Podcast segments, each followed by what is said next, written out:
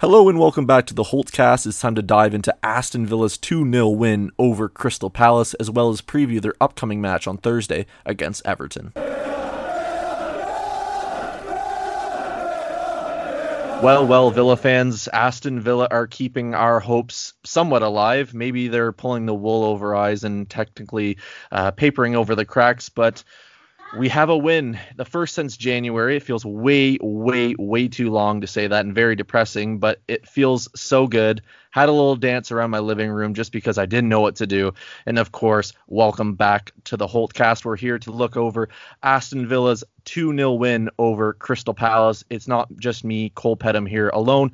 I have my good friend Danny Raza. Danny, how you doing, my friend? Uh, I'm good actually, but uh, a lot of people were kind of messaging me afterwards, like, "Oh, how how you feeling? You must be over the moon. You must be." No, it feels like there's been a glitch in the matrix. I don't quite know how to react. That's that's fair. that's that's the overall ana- analysis. What you'll get with this podcast. We don't know what happened but we'll take it. And of course, it's not just me and Danny. We have another special guest. He's making his third appearance on the Holtecast. It's Neil Dunworth. Neil, how are you doing, buddy? Very good. I am good. I am. I'm on vacation at the moment, and I had to literally rob the internet essentially to watch the game today. And uh, with, for the last 20 minutes, I could just see a white blob and a and a claret blob just running around the field. So I actually had to text some mates and text them and say, "How long is left in the game? How long more do I have to go through this?" So uh, yeah, that the things we do to watch Villa, the things we do, the things we do to enjoy pain most of the time. I have to give a special mention to Neil because this man, like you said, is camping and he still showed up and he's sitting in his car doing this podcast. So claps all the way around the world for Neil. It is definitely appreciated. But without further ado, guys, let's get into this because it's Trezeguet, the man a lot of people have given a lot of stick to lately, getting a brace today. Something that definitely I didn't expect. Danny, how did you feel about his performance? Yeah, you'd, you'd almost say it was uh, Trezeguet's best performance in a Villa shirt, and he's he's brought us good moments before. Obviously, he's he's all. I think it was the Leicester game before when he when he uh, when he scored uh, late on. But yeah, it was good to see him getting in those. The thing with Trezeguet is. Uh, a lot of the times he manages to get himself in those positions, doesn't he? He almost likes playing off the striker, uh, you know, getting a little bit inside. Um, his off the ball work a lot of the time, sometimes better than his on the ball work. Uh, and it was good to see him actually score from those positions there because because I've always had an issue with, it, with with his finishing this season. His finishing hasn't been quite there, but yeah, both goals today, he just seemed to connect with them right. Yeah, I, I think the thing with Trezeguet, especially, a lot of people look at him in particular, and I think, eh, well, the obvious one is just the transfer business. Everyone goes, well, we basically got Trezeguet instead of Benrahma uh, or Hema. I cannot uh, pronounce that ever correctly, but anyways, you kind of look at. There you go. Thank you, Danny. Uh, it's one of those things. I think a lot of people look at that and look at how well he's doing at Brentford and think, okay, we got the poor quality player, but to be fair, the last few games he really hasn't put a foot wrong. He's tracking back what he really hasn't done a lot this season. If I'm gonna give examples, the Liverpool game he was tracking back. He was providing a lot of cover uh, to the left back in those circumstances. Um, even the game against United, he had his chances there. Of course, the one that went off the post in this game. It just seems like he's incrementally getting a little bit better, a little bit more comfortable, and he's imposing himself on the ball and on the game. Neil, I'll come to you next. Uh, aside from Trezeguet, was there anyone that stood out for you that you'd want to give a special special mention to? Absolutely, another Egyptian masterclass as well from Elmo. He has. You, you talk about professionals in this game, and, and you talk about just good guys in the locker room, and you talk about people that are dependable. And Ahmed El Mohamady is superbly dependable. He came in at short notice today. Konsa obviously had to ship, ship in into centre half, uh, and Elmo came in at right back, and his delivery of crosses is just fantastic. It was, it's just been a staple of his game since he first came into the Premier League. He's been um, very good defensively, and he's been very good uh, in the attacking sense. And when he gets that ball just on the edge of what you would call kind of the middle third and attack attacking third, third, and he gives in that early cross, it's very dangerous. And I know he had he had a couple of them today that he overshot people with, or maybe Samatta wasn't in the right position, and there was one that Jack got his foot onto at the, at the back post as well. But I thought Elmo was absolutely fantastic as well today. um, especially for, as I say, for a guy who came in at short notice. And we lost Kortney Hause at the start of the game, who has been our best defender since we've since we've come back. Um, and uh, yeah, I think there's there's big dues and big props due to due to Elmo and um, Ahmadi as well today because he was just fantastic. Yeah, one hundred percent. Sorry, can I just pick up on that? Um, did you did you say um, did you say you feel Kortney Hause has been the best defender? So I thought Kortney Hause our best defender since we've come back after the break. Yeah, I think he's been fantastic. interesting, interesting, interesting. I mean, uh, just because just because I just because there was a lot of just you know picking up on that on that defensive point. Uh, sorry, Cole, if I cut you off there. Um, oh, good. No, but you're picking up on that defensive point. Like I think Konsa slotting in as uh, in in that Kortney Hause position. Um, that right centre back, and then El Mohamady coming in at right back, and the defence looking so much more balanced today.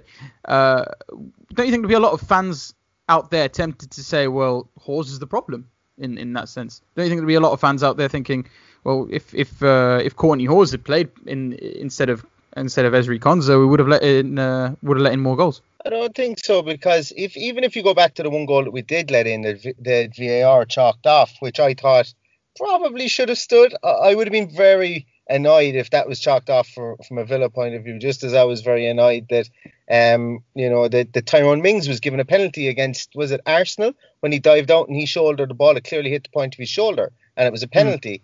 Mm. Um, you know, for me, it, that, that that when that ball comes in, Konsa just wasn't strong enough in the air. He was nowhere near it, and he actually just turned his back on the ball. To be honest with you, that's something that Hause, the Kortney Hause doesn't do. Um, I think that he's been, I think of the two between him, himself and Mings, Kortney Hause has had far fewer uh, errors in him than than Mings has had since the return, and I suppose that's what kind of prompted me to to kind of think that he's been almost solid and probably our best defender since the since the return. But look, as I say, whatever happens, if I don't care who plays, they could bloody tug out Richard O'Keefe and put him in their centre half for all I care, as long as we get a win. I don't really care who wins, who goes in there. Um, you know, it's it's all about finding a balance. And if we stay up on goal difference, if we stay up by a point, if they play bloody, if they, I don't know, if if Nassef Sawiris wants to stand in there and fancies himself at centre half alongside Mings or Konsa, I really don't care. Oh, Egyptians haven't put a foot wrong for us yet. They haven't put a foot wrong, exactly. well, guys, if I if I jump in there, I think it was almost a blessing today when I look at it. When you have, I don't want to say an injury is a blessing, but Hause coming off of course, and then you had Neil Taylor coming off as well with I believe was a little bit of a hamstring pull if I'm correct in saying that.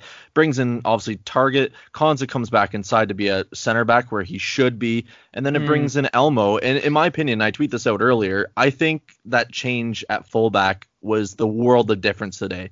Jack was struggling a little bit. I still think he has some kind of injury with his ankle or something. He just doesn't seem to cut in like he used to. Something seems a little off. He's a little bit off the pace there. So I wouldn't be shocked with that. But having Targett in behind him, and especially that uh, one ball that I don't know how Trezeguet and Davis both missed uh, in the second half, that still boggles my mind a little bit. I can um, understand Davis missing it. To be fair, I think I think yeah. Trezeguet is gone for that, thinking right. There is absolutely no way I'm letting this go because I'm scoring my hat trick, and Davis is probably thinking, well it's not coming to me. I was probably so thinking, I, I what it. do I have to do to get a goal here finally? But no, the the fullbacks w- was excellent. I can only think of one instance in the whole game that Elmo had a poor delivery into the box, and the amount of deliveries they both had, I was very pleased with that whole outcome. I just think Danielle, come to you. Mm. I, I just didn't think they put a foot wrong. How'd you feel about that? The defense. Yes, uh, yeah, fullbacks no. in particular. I think I think I think Targett. Oh, so it was it was interesting, wasn't it? We we actually, as you say, we, Targett wasn't even supposed to start. I mean, Neil Taylor played fine, uh, to be fair. Uh, you know what? I was I was worried because uh, I think first 45 minutes. Let's not let's not rose tint everything. They got a lot of they got a lot of shots on target. Uh, Crystal Palace first first half. Pepe Reina, really, in my eyes, if you're not going to look at Trezeguet, was was the, was the man of the match in, in, in my opinion. Don't rose tint it. The the defense still has a lot of work to do. But for you know large parts of that game, if if you if you kind of if you uh, look at the areas of play or the time the times of play where Crystal Palace actually did have more of the ball, there was a lot less pressure on the on the defense, and that's because uh, uh, that's because Konsa's more naturally suited that centre back area. El Mohamady in himself is is pushed a little bit further forward. Um, and, and I think I think we kept the ball a lot a lot more, so the defense didn't have to deal with so much in that respect either. But uh, yeah, I just thought that um, I just thought they looked more balanced more than anything. Um, I think maybe you know, going back to Reina as well, maybe having experienced heads of both him and El Mohamady there was um, was was was what did it. But honestly, Cole, honestly, it was the fact they weren't under the cosh for the entire game. Yeah, and I, like we've kind of touched about, upon this before, guys. Like I think we can all admit that was a goal. I don't know how that gets disallowed. Crystal Palace have to feel hard done by. No, but... no, do do they? Do they? Heck, they can. Yeah, they, they can. They can. They can survive this one. They can take the, this one. It's evens. The one thing I found funny, especially on Twitter, just to kind of go off topic, is I love how Villa fans like think, oh, like all of a sudden, like we have luck with VAR, and then every other opposition fan just takes a screenshot of the goal that should have counted against Sheffield United. I just love how they think oh, just because we had one before out of the million times we've been screwed over, it's suddenly okay. like it just boggles my mind. And the thing for that, the thing with that with me is that we didn't willfully cheat. yeah, you, you like basically what it was was it wasn't a dive, it wasn't a handball. Basically, Nyland had the ball in his hand. I'm sure he can't have been 100% sure he went over the line and basically just came out with it. And the technology failed that should have been there to say that it was a goal. So literally, the all the dash of played play to the whistle was what Aston Villa did. Yeah, so, it wasn't a man that made that decision. Exactly. Yeah, it wasn't a man. Exactly, and it's not like you're diving for a penalty, or it's not like you know something like that. Whereby that's, uh, I suppose, it's it's a con job. The, this was a okay, goalkeeper made a mistake, wasn't fully sure if it was over the line, and then and then willfully went forward with the game. The technology failed, and c'est la vie. That's the way it goes, you know. But uh, mm, Aston Villa shouldn't have to apologise for that at all. I don't think, but I do think the players should apologise for for dives, and I do think the players should apologise for blatant dives. And like we had a VAR decision there where Jack gets fouled for the penalty, which, to be honest with you, I didn't think it was a penalty in in the moment, but if you're applying the rules, of John Moss is applying the rules of Bruno Fernandes only three days ago, that is a penalty. But seemingly, you know, they, they, admitted to that one being wrong. To be fair, I got corrected for that and, on Twitter. That's why I can understand exactly, and that's why that's why I, when I saw it, I went, "That's not a penalty. They can't give it because they've just Im- immediately after the last game said it shouldn't have been a penalty." So Jack, I actually Jack thought that hit, hit Scott Dann's hand should have been a penalty because you've seen those given. You know, Samatta's cross that hit off Scott Dann's hand, and I know he didn't move it, but you've seen those given. But anyway. Cole, Grealish dive, didn't he? He yeah, well, even Dean Smith said it in the post-match uh, comments. Oh yeah, he said he said Jack went down a little bit easily, but you know what? On the letter of the law and based off things that have happened previously, he went on to say something like that probably should be a penalty. Yeah, like he got he got tromped on. Like it is kind of the letter of the law. Like he did get fouled. Yes, he goes down easily, but then again, Danny, it, it's one of those things where like you can't look at it at one game and say yes, and then the other game say no. Mm, mm, mm.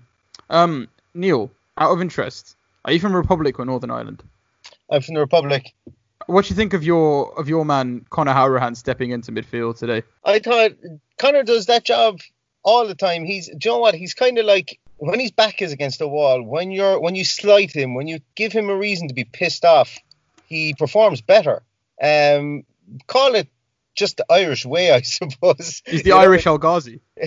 He's kind. Well, maybe not. I wouldn't go that far. That's I harsh. Think I think he puts in a bit more effort than El Ghazi on, on a more constant basis. But uh, what, what he's from a place in Cork called Bandon, and I've I've tried to nickname him. It doesn't seem to be catching on, but I'm going to use your fans to try and catch it on. But he's the Bandon Beckham because uh, he's got he's great from delivery and uh, and he likes to just you know, hold to his position in midfield. But uh, yeah, so that's I, I, I like Conor. I like um I like what he's done. He's got he's got his heart is always in the right place because he's never had it easy. He's come up through the through the mm. ranks all the way up through the divisions, and sometimes you need that steel for a fight. And look, he's better than El Ghazi, and I think today it showed that if you like, I'm just looking at these heat maps here from who scored. He is way more disciplined than El Ghazi. And put it this way, I would much prefer to have him standing over a free kick than to have Jack or Ghazi standing over a free kick and, and approve dividends today because for the first goal, it was his delivery. So um, yeah, I think that I think that he'll probably keep his place for the Everton game. And I think what it is is, as you mentioned, is it's finding the balance in, in with the centre halves and with the with the back four in general will allow people like Conor Conor Hourihane to um to, to, to be, I suppose, less isolated in the middle of midfield. Obviously, Douglas Luiz has just turned into like Sergio Busquets uh, out of nowhere, like you know, and and and he's just become unbelievable. So that also helps. Sergio Busquets. Oh, your your comparisons are amazing, Neil. I love this so much. I'm enjoying this way too much. The thing I kind of wanted to touch on with Hourihane too is how many times since Project Restart we've had a free kick just outside the box, and I'm thinking, I wish he was on. Mm. Like Danny, that is one thing that I'm so glad happened today. And in your opinion, do you think it's his place to lose right now? What Conor Hourihane's? Yes. Oh man, I don't know. Like, is um, I think the same thing happened with him today. So like, I think I think in general, Conor is he does he does he does he does try he does fight. I mean, um, just seems to be, uh, you know, he, whenever he's had a spell out of the team, that he comes back and, and has a couple of decent games. But yeah, I mean, I don't know, I don't know who you play uh, instead of him because I think, yeah, Grealish and Trezeguet was more effective than El Ghazi and Trezeguet, and you know, on on that basis as well, you just you might as well go with the extra midfielder, I guess. Uh, but I think I think Conor he looked like he looked like he cared today. I mean he, he was he was shouting, you know, when the when when the free kicks was there, he was directing. You know, he, you could tell that um, he wasn't gonna um, you know he, he wasn't gonna let this game get a, get away from him. But yeah, I, I suppose it's his position to lose. Uh, I think a lot there was a lot of criticism, criticism towards John McGinn as well as usual. Um, oh, John's not, you know, he's not, he's not, he's not um, working hard enough out there. He's, he's not, he's not ready for injury. But I thought the midfield three worked well today. To be honest, I thought they all worked hard. Yeah, they didn't really put a shift wrong. Like, I think the thing when you look at it going forward, I think you have to keep Jack out wide. He just, it's so unfortunate. In a better team, he works in the middle, but I think he just feels like he has to track back too much because of what he has behind him. And that is unfortunate. I think keeping up, up the pitch just helps so much. And albeit you could bring in El Ghazi or put Trezeguet with El Ghazi, but I just think leaving Jack up there to create what he can gives us the best chance. And you know what? Worst case scenario, if you want to go more defensive, you drop Hourihane, you put in Nakamba, and you hope for high hell that you can hold on for something. Like we do have some flexibility here. It's not the greatest flexibility, but Neil, we do have options. We do. Um, and well, we do and we don't. It kind of depends on who we're playing because this game was set up. If you look at uh, if you look at, uh, at, at the last time, I suppose the Conor Conor Hourihane had had an extended period out of the team. He came in on a I'm going to say it was a Monday night game against Newcastle United, and I think he ended up scoring two goals that night. It was before Christmas, obviously, and uh, we beat Newcastle three 0 And you know, there's certain games where he's going to come in, he's going to grab up by the scruff of the neck. Like he wouldn't have been able to obviously do that against like bring him in against United. I don't think would have been uh, would have made much of a difference.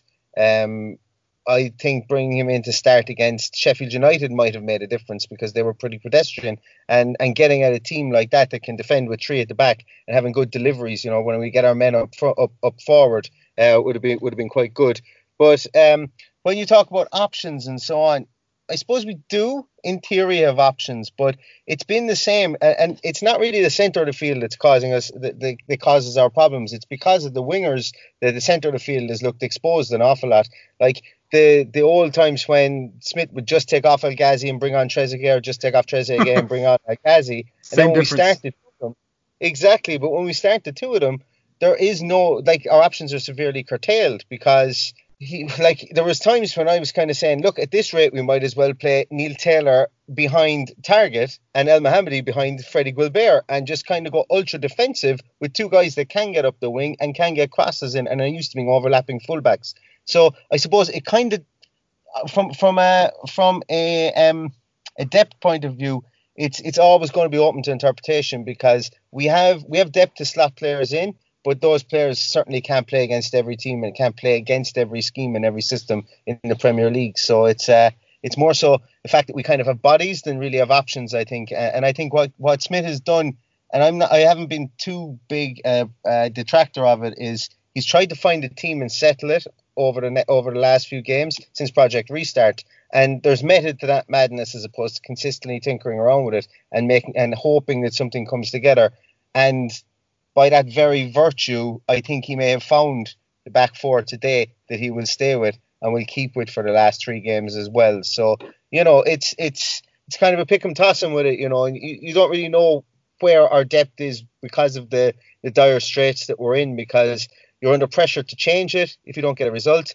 But then again, you're also kind of loath to change something if you're committed to, to trying to get that structure or to get that that game plan enforced, and it might take more than one or two games to do so. So um, yeah, it's an interesting kind of it's an interesting way. And on any day, the given week, you could wake up and think we have depth, and you could wake up and think that we don't. So I just, I just want to I just want to pick up on that with depth as well, right, Cole? And, I, and we, we talk about this quite a lot, right? But Dean Smith's substitutions. So obviously Targett comes on early on because that's that's forced. But um, again, you know, we were 2 0 up today, and it took until about the 75th minute before we used the used any more of our five substitutions. And I thought that was really once again just another frustrating thing because I I know he brought on Nakamba and Davis later on, but I remember we were talking on WhatsApp about this call. Like that was yeah. it was a bit it was a bit late, wasn't it? Like surely you do that at the 70th minute when you know when when you're still in control of the game rather than wait for Crystal Palace to to start hammering us. Yeah, I, I think when I think what I said to you is I think Dean Smith was going for the whole if it's not if it's if it isn't broke if I can get it out of my mouth if it isn't broke don't fix it. And it, it's a little naive in the sense like to be fair I didn't have an issue this whole game. Like we attacked we didn't let up.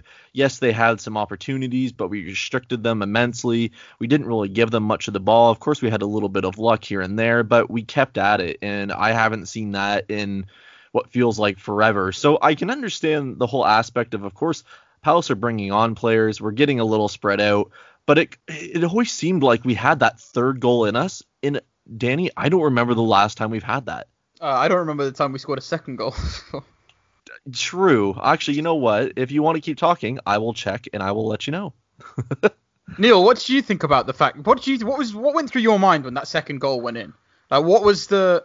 What was the feeling? Was it were you were you excited or were you just kind of like um, taken aback? Well, I was I was intently listening to the to see who the hell scored it because I could just see a claret blob, and then next thing there was cheers from the pumped in noise, and then I was waiting to see who scored it and was it actually uh, was it going to be pulled back for VAR because I was watching a dodgy stream and uh, on my Sky Go, but uh, my, the internet wasn't great.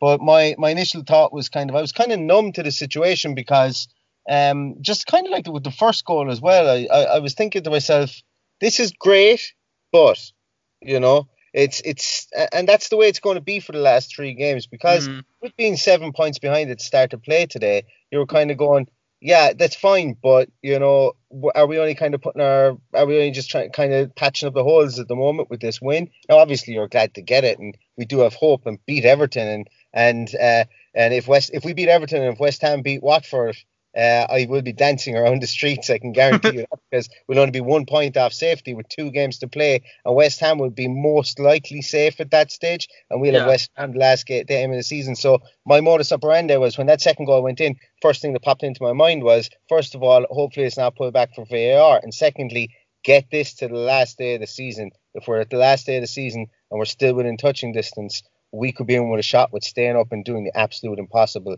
But uh, yeah, so I was very numb to the situation, you know, when the second goal went in. That's what Smith was saying, wasn't it? Like, you know, it, it could happen. I mean, let's imagine if Watford, if Watford don't get points against West Ham, they still have Arsenal and um, I think there's another big team. I think it's Arsenal, Man City. Uh, yeah, Man City. Yeah, like there's a chance then, but I don't want to think like that because uh, it's false hope. I was saying to my mom today, so I was I, I, went I was out and about in Birmingham today. It's nice sunny weather. I had to come home early because I had to watch the match, right? But I was saying to my mom today when I sat down and watching it, like watching Villa today, I was thinking this does not you know feel like enjoyment. It's not planning the weekend around the football because I can't wait for it. I said this felt like a chore. Watching Villa has become like a chore, and it's gonna be tense for the next few games. It's gonna be tense, man. Like it was it was good. It was a pleasant surprise today but it's gonna get eh, you know one of these one of these games there is a chance that there is going to be an absolute deflation of mood you know from every single one of us. Yeah it, it see it's tough because a lot of people don't want to rely on other teams but unfortunately eh, like watford west ham you could even say bournemouth we're we're just all in that situation. We're all watching and waiting on on what uh, like the other person does and the other team does. It, it's unfortunate to say we don't have it more in our control, but it, it's just it's one of those situations that a lot of people are saying, you know what, if this goes down to the last day, they'll take it. A lot of people are also saying too that that's never going to happen, but you know what, right now it's potentially written in the stars and I'm sure as hell like when we look at this and we'll kind of chat about Everton here in a second briefly, but when we look at it, who are we depending on to drop points more, Watford or West Ham? I would be I I think that it's a good point. Uh, I suppose realistically, do we want to draw at the weekend? Do we want to draw during the week?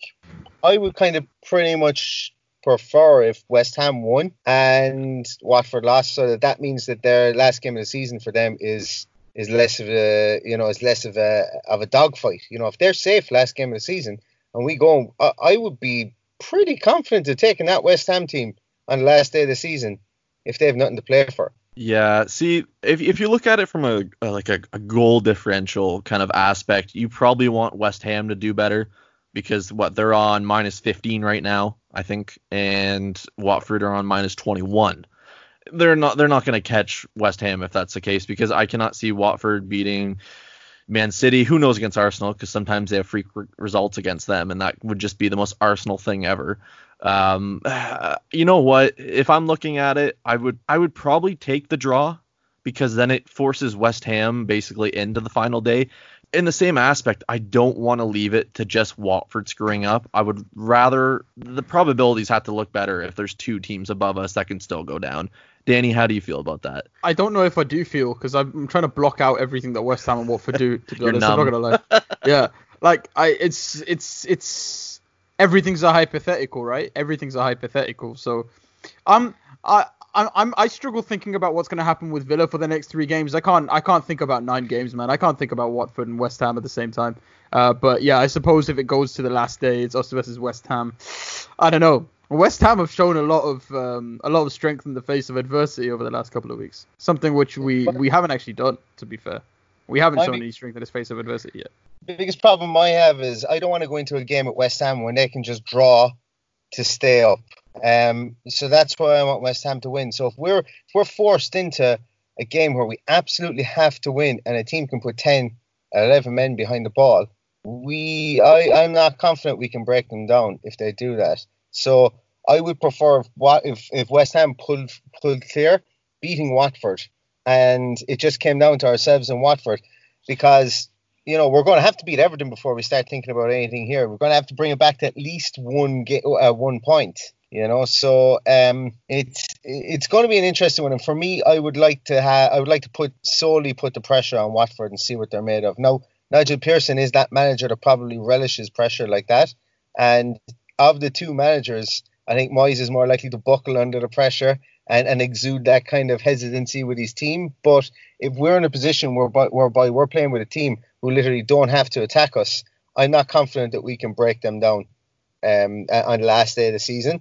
So I'd like to, if we, if we, if they have nothing to play for, and the game is a small bit more open. So that's that's predominantly my reason for West Ham wanting West Ham to win. Okay, guys. So let's uh, let's wrap up the review here, and we'll get on to Everton here in a moment. Uh, Danny, we'll come to you first here. Who would you give your match ball to? It's Trezeguet, and he scored two goals. I, I don't remember the last time the team scored two goals, as as as we were saying. Um, so I, Trezeguet gets it. I, that's that's prolific in my books. Fair enough. I'll go with that. Uh, Neil, how about you? Yeah, Trezeguet will be man of the match uh, for me. Uh, you know, games like that, you get you have unlikely heroes, especially when we can't we couldn't buy a goal beforehand, and then we get somebody who scores two. Um, hopefully, be a bit more buoyant into going into the next game. Um, it would be nice if Samatta could actually, you know, maybe get a shot on target. Uh, and that's not slagging him or anything like that, but I just saw an amazing statistic 650 minutes since he last had a shot on target. Um, he had a beautiful chance for a header in the first half that I thought that he was going to stick in the back of the net because that's his bread and butter. But for me, a lot of people that are saying that Davis can't do it and that he's, you know, yeah, he's not prolific and he hasn't scored in the Premier League. That's fine, but um, you know, neither has Samatta, and, and, for somebody to come up and be that hero uh, uh, today, I was absolutely delighted for it to be somebody like Trezeguet because he does put a shift in. Maybe it's not always the most intelligent running that he does, but today he was in the right place at the right time, and his finishes were absolutely impeccable. So fair play to him, and long may it continue. That he's do you know what? In. Sorry, I, I, didn't I didn't realize uh, I cut you off there. Um, do you know what as well with Trezeguet? before before lockdown started, he was starting to get in some form, wasn't he? It just never happened for him True. with the Leicester game and all that. Yeah, no, that's actually a good point.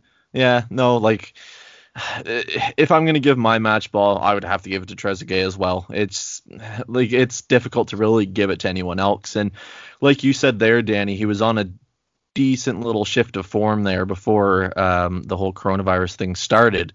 And um, like Neil said there, long may it continue. I think if anything, this shows everybody that we have a little bit of fight left in us. Hopefully, it's not just a little bit of deception, but I think for Trezeguet especially, a lot of people are getting on his back. I think I, I don't say this. I wouldn't say it proves everyone wrong that he's this spectacular talent or anything, but I think it puts the club in good stead in terms of what we can expect out of him maybe for the rest of the season.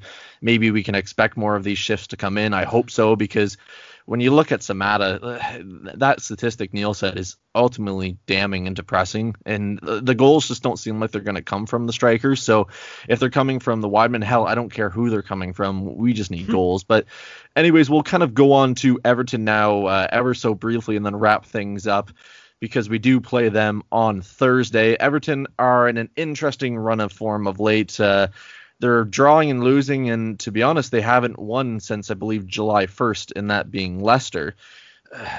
Danny, what is your mindset going into this one? I, I know a lot of people looked at the Palace game as the must win to have any hope of staying up. And essentially, this now is the one to keep us with that hope. Yeah, so I mean, Everton are kind of in this weird um, weird limbo, right? Like just like just like Palace, they really don't have an awful like they really don't have anything to play for, and I think it's it's definitely come across in their performances. Um, last few games, what was it? Uh, one 0 one 0 defeat to Everton. Uh, sorry, to Tottenham Hotspur. I think was. Uh, wait, hang on. Have I am I have I got this right? No, no, it wasn't. It was three three 0 defeat. Sorry to to Wolves, wasn't it? And they got um Well- they had a 1 0 defeat to Tottenham as well, and the draw with Southampton. They haven't been scoring goals. It's just just not quite working for them, is it? Uh, I, I think it's I think this is points really. I think this should be points. Should be. Uh, and we've we've you know already done it against them this season. Uh, I've, I've heard a lot of people saying this is a hard game, but I mean look at the rest of the games there. This, I mean we're we're more likely to get points off Everton than anybody else. So this is the most important game left. Yeah, Neil, I'll come to you next because I'm looking at the table right now. Everton are almost, I wouldn't say deadlocked in 11th because Southampton and Newcastle are a point or two behind them, so they could still drop, but they're five behind Burnley in 10th. They're realistically probably not going to move up. Maybe they'll probably just kind of finish where they are right now. So, if anything for Villa right now, this might be uh, just a team that has nothing to play for and we can capitalize. Yeah, I think I think this uh, last few games are just going to be um, all about Ancelotti seeing what he has, uh, maybe getting to see certain players in certain positions, see, seeing certain players in certain formations with certain duties and so on like that. Because let's not forget that the Carlo Ancelotti is probably one of the top ten managers, probably ever ever in Europe. You know, with, with what he's won and what he's done. Um, so you know he's probably taking a good look at it, and they're probably looking to rebuild for next year with the shortened down version of the off season this year as well. You know, teams like that are going to be they're going to be uh, I suppose kind of really relying on the sports scientists and trying to keep keep players fit uh, or keep players um, sheltered, should I say, from potential injuries and so on, especially when they don't have anything to go for. And a lot of these players have already got their tickets booked to wherever in the world is coronavirus free at the moment you know so uh so it's it, and and you can't blame them because the league is going to be starting up again pretty soon. There's going to be a shorter off season and a lot of those guys aren't going to want to get injured now because it could jeopardize the start of next season too. And i think that everton are certainly in that bracket and uh, i think that they could be there for the taking. If not a win at least a point that keeps us within three points hopefully of watford and and west ham um, after thursday night. Yeah, 100%. Neil, I'll come right back to you. Let's get your uh, score prediction, sir. I'm going to go with 1 0 Villa. Uh, Tyrone Mings header. Oh, another clean sheet. I will take that all day long. Danny, how about yourself? Uh, I'm gonna go one all. I'm just gonna be realistic. Uh, I can see us. I can see us. Um, I can see us scoring, but two clean sheets in a row. Nah, it's too good to be true, dude. too good to be true. If we're I'm gonna going go to, going to It's the need thing them. dreams are made of. Yeah. Come on. Put us out of our misery, though, man. Just like, I, I'm not, I'm not, I'm not enjoying this hope. I'm not enjoying this hope at all. It makes me feel sick. I'm, I'm gonna feel sick every single time I watch a Villa match for the rest of the season. So if we win, how are you gonna feel after that? You think? Sick, because it's just prolonging something, man. Look, I'm, look, if if Villa somehow manage to pull this off, yeah, it will be one of the greatest escapes in in, in Premier League history, surely. I don't. Well, it won't be. It, it has to be one of them. Like seven points, and all of a sudden you're out of it within a matter of games. Like probably Sunderland's escape a f- few seasons ago would be up there, but this has to be one of them. Leicester's, Leicester's is still the best, Yeah. yeah. Yeah. Okay. But well, we look dead. And the bu- we look dead and buried, don't it? We look dead and buried. That's my point. If we manage to win, though, it would be good. negative, negative. Come on, Danny. Hope. Put some hope in there. Danny, if we get out of this, you have to. I think Cole should set you some sort of forfeit or something like that. That if we get, we come out of this, that you have to come on, you have to sing a song uh, at the, to start off a podcast or something like that. Because we can do this. I've been, I've been called out for being too optimistic, and today I get a chance to be optimistic because we're only four points there, and we've got a win under our belt, and we're going to stay up. It's going to be fantastic, and I'm going to dance naked in the street after it happens, and it's going to be brilliant. Oh, great. we'll- so now, now it's gonna be Irish man gets arrested for dancing naked in the street. Can't wait to see that on the news. no, people join in with Irishman as he dances naked in the street, exactly, exactly. assuming that he's drunk and has extra beer. Oh boy. All right. Well, you know what? I'll give mine here quickly. I'm gonna be just a, as optimistic because I think this train's gonna keep rolling. I'm also gonna go for a uh, let's go two one. Um, I want to see two more goals, so I, I need a little bit more enjoyment than just one. We've been a little dry lately, so I'll go two one to Villa. We're will be one point behind Watford. And it'll all come down to the last day. You know what? We're going to do this, guys. We're going to do this. But, anyways, guys, let's wrap it up there. Thank you very much to Danny and to Neil for joining me today. Of course, if you want to get in touch with the podcast, reach out to us on Twitter at 7500 to Holte. If you want to email the pod, it's holtecastpod at gmail.com. And of course, if you want to reach out to Neil, you can reach out to him on Twitter at Love McGrath Pod. If you want to reach out to Danny, it's at Razajourno. And of course, if you want to reach out to myself, it's at Talk Aston Villa. All together, we make up the Holtecast in association with 7500 to Holte. Guys, it's getting nitty gritty here. We have a bit of hope left. Let's keep trekking on on to Thursday. And don't forget, up the Villa.